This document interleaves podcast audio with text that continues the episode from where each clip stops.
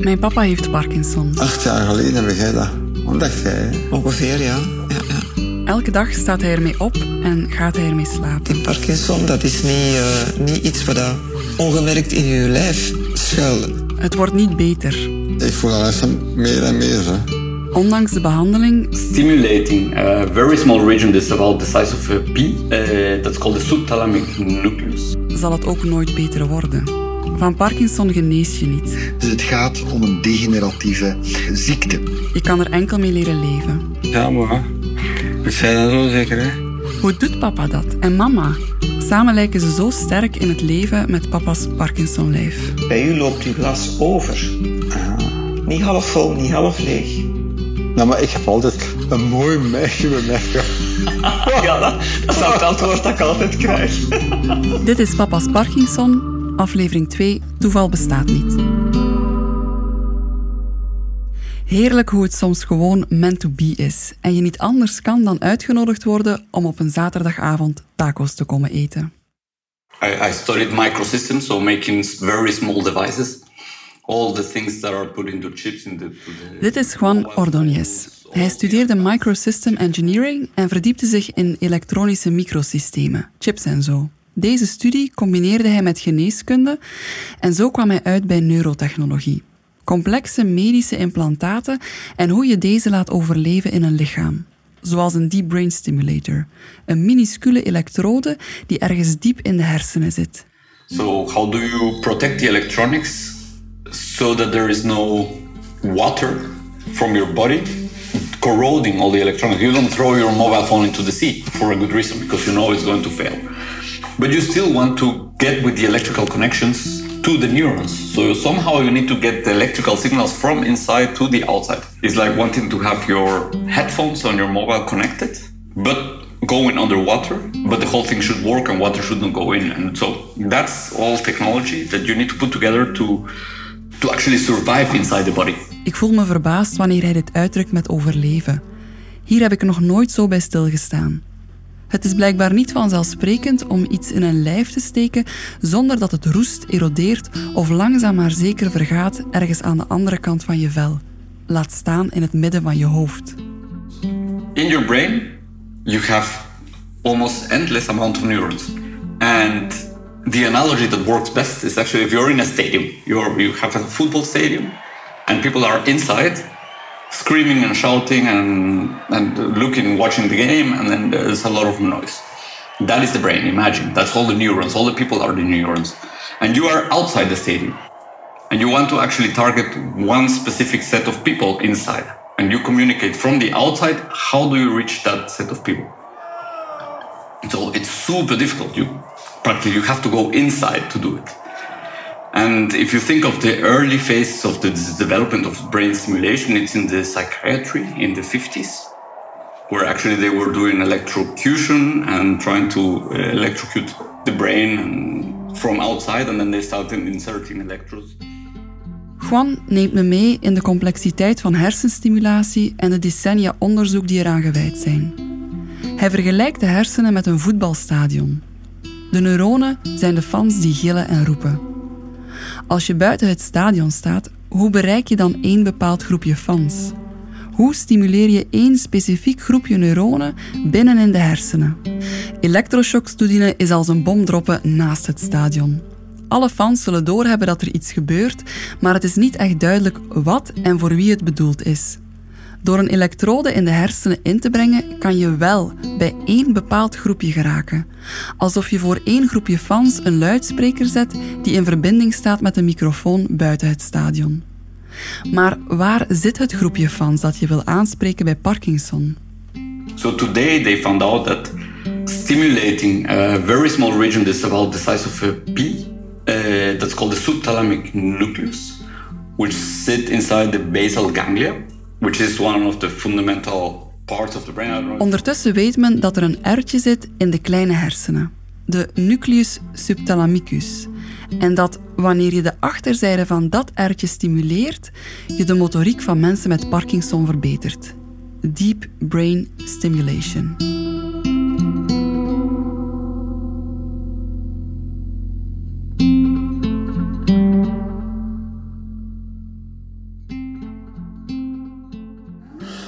dat was best spannend. Hè? Ik heb uiteindelijk met één woord gaan beschreven. Heftig. Op donderdag elf juli tweeduizend negentien gaat papa naar het ziekenhuis voor een ingreep die de symptomen van zijn Parkinson moet verbeteren. Hij krijgt een deep brain stimulator. De hele opname duurt zeven dagen. Ja. Dat was de eerste bijna dag ervoor, twee dagen ook. Uh, ja, het weekend ervoor, ja. Vrij beneden en maandagmorgen ingrepen of of? Ja, want die medicatie moest stopgezet worden. Hè. Ah. Ja. En ben ik, ik ook helemaal blootgemaakt door hoofdschoren. Mama is opgelucht dat ze papa niet hoeft te scheren. Het idee om zijn hoofd kaal te scheren geeft haar rillingen. Dat ganse weekend verblijft papa op een eenpersoonskamer. Hij heeft er uitzicht op de binnenplaats van het ziekenhuis. Mama komt zoveel als ze kan op bezoek. Het is raar om zo drie dagen rond te hangen op een ziekenkamer zonder eigenlijk ziek te zijn. En dan, maandagochtend, is het zover. Dat denk ik. En maandagmorgen vrij vroeg, om voor zeven uur al, ben ik weggevoerd worden. En dan moest ik... Uh, wat moest er gebeuren allemaal? En dan ze iets met twee pinnen in mijn oren, en geraamd op mijn hoofd gemonteerd. En met dat systeem ben ik in de scanning gegaan. En aan de hand van dat metalen ding kon ik dan echt nadien exact boren waar ze moesten boren. En dan ben ik dus naar de operatiekamer gegaan. En dan is de boormachine aangezet. Ik denk terug aan het erwtje waar Juan over sprak. Midden in papa's hoofd zit dus een piepklein bolletje waarvan de ligging met een ijzeren frame en een scan wordt bepaald. Wanneer papa erover vertelt, zie ik een witte ruimte voor mij met een mercatorchirurg. Met de ene hand brengt hij een hersenlandschap in kaart op papa's geschoren hoofd. Met de andere hand neemt hij een boormachine. Zo'n groene van de Hubo. Maar Fred zegt er ook bij, een deel van de operatie... Het eerste deel, vier uur, moest je wakker zijn. Hè? Je werd niet in slaap gedaan. Ik moest ook nog kunnen reageren op een aantal vragen van de chirurg. Dat ligt tot tien. Adje, dva, drie, zes, vier, pet. En hij telde voor het Russisch. Je kon Russisch bij mensen. En meestal imponeert je iedereen met je Russische uh, manier van tellen. Gewoon, ja. Gewoon moppen, mop. Ja. Maar die mensen kon dat blijven voorstellen. Dus we waren alle twee nog nuchter. Hij ook, want hij was ook nuchter.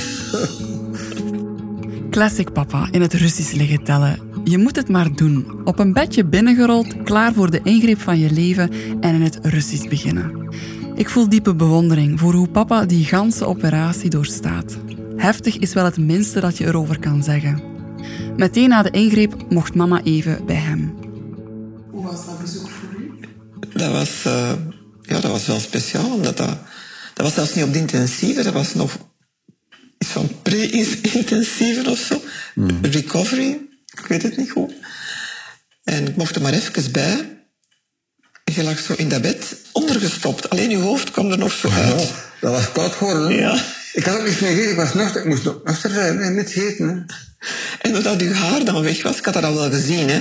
Maar je werd zo'n heel klein meneertje. Bijna een vogeltje zo. Een klein vogeltje. Daarna mag papa nog niet naar zijn kamer. Hij moet voor observatie de nacht doorbrengen op intensieve zorgen. En om twaalf uur werd ik wakker gemaakt. Boem. Mijn machine die ook gecontroleerd. Ja. Ik weet niet van bloeddruk, hartslag, ademhaling, of dat Fred er nog is. Nog een paar dagen later. Ja. Uh, vrijdag zetten, mochten naar huis. De ingreep was maandag en vrijdag mochten naar huis. Maar op woensdag. Maandag was de ingreep en op woensdag heeft de Parkinson-verpleegkundige de instellingen pas ingezet. Want wij dachten dat dat al aan het werken was, hè? Maar dat was niet. Pas woensdag is dat ingesteld. Oh, dat weet ik, ik weet het precies. Ja, dat weet ik nog heel goed. Ik was eigenlijk een beetje teleurgesteld dat dat tot woensdag duurde. Ja. En zo wordt papa elektrisch. In die paar dagen dat hij nog in het ziekenhuis zit, kom ik op bezoek met mijn dochter van nog geen tien weken oud. Het is bijzonder om mijn nieuwe papa zo vinnig te zien en besef hoe hij over de jaren heen zoveel dingen niet meer kon. Ik merk het vooral aan zijn gezicht. Plots bewegen zijn harige wenkbrauwen weer, als twee dikke rupsen die weer tot leven komen. Ik voel me zo dankbaar dat mijn dochter, dankzij de ingreep, die rupsen ook nog zal zien kruipen.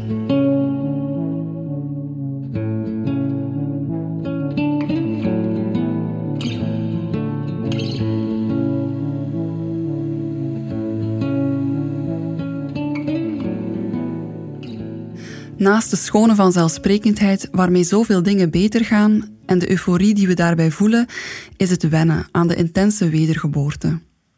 Papa doet in het begin soms kassant en is hard in zijn taal en manier van doen. Soms ook impulsief. Eén keer is mama er enorm van overstuur en bang dat papa's karakter veranderd is. De sociaal verpleegkundige stelt ons gerust.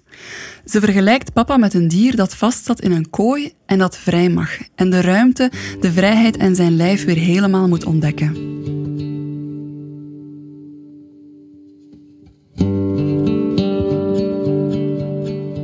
In mijn achterhoofd dwaalt het idee dat Parkinson een degeneratieve ziekte is en blijft. Dat lost de D B S niet op. Er is niets dat Parkinson oplost. Alle behandelingen die er zijn, zijn symptomatische behandelingen. Ze geven extra tijd, als een bisnummer na een adembenemend concert. Maar na het laatste applaus verdwijnen de spelers in het donker van de coulissen. Parkinson genezen is niet mogelijk zolang de oorzaak van de ziekte een onbekende blijft. Hoe onbekend is die oorzaak? Wat is er wel al geweten? Welke hypothesen zijn er? Net als die ene vriendin supportert ook mijn zus voor deze podcast en krijg ik tussendoor van haar een berichtje met een link naar een artikel op durfdenken punt be. Ligt de oorzaak van Parkinson in onze darmen? Diezelfde minuut nog mail ik naar de prof die in het artikel aan het woord komt.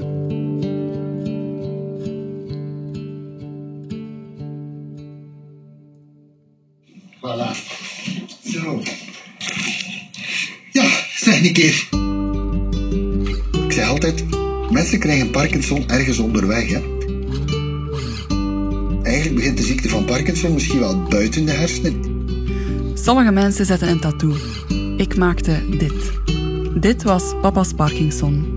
Een podcast over leven met Parkinson, gemaakt door mezelf, Christina van der Moortel, met de hulp van mijn papa, Fred van der Moortel en mijn mama, Agnes Duijs. De muziek en de mix werden met de schoonste zorg gemaakt door Steven Vergouwen. In België lijden er naar schatting tussen de dertigduizend en vijfendertigduizend mensen aan de ziekte van Parkinson. Heb jij zelf of heeft iemand dicht bij jou de diagnose gekregen en wil je erover praten met lotgenoten, dan kan je terecht bij de Vlaamse Parkinsonliga. Wil je helpen bij het achterhalen van de oorzaak van de ziekte van Parkinson of bijdragen aan het ontwikkelen van behandelingen voor patiënten, dan kan je een gift schenken aan het Fonds Parkinsononderzoek dat verbonden is aan de Universiteit van Gent. Ik deelde het verhaal van mijn papa en mama met jou. Merci om het op jouw beurt met iemand anders te delen.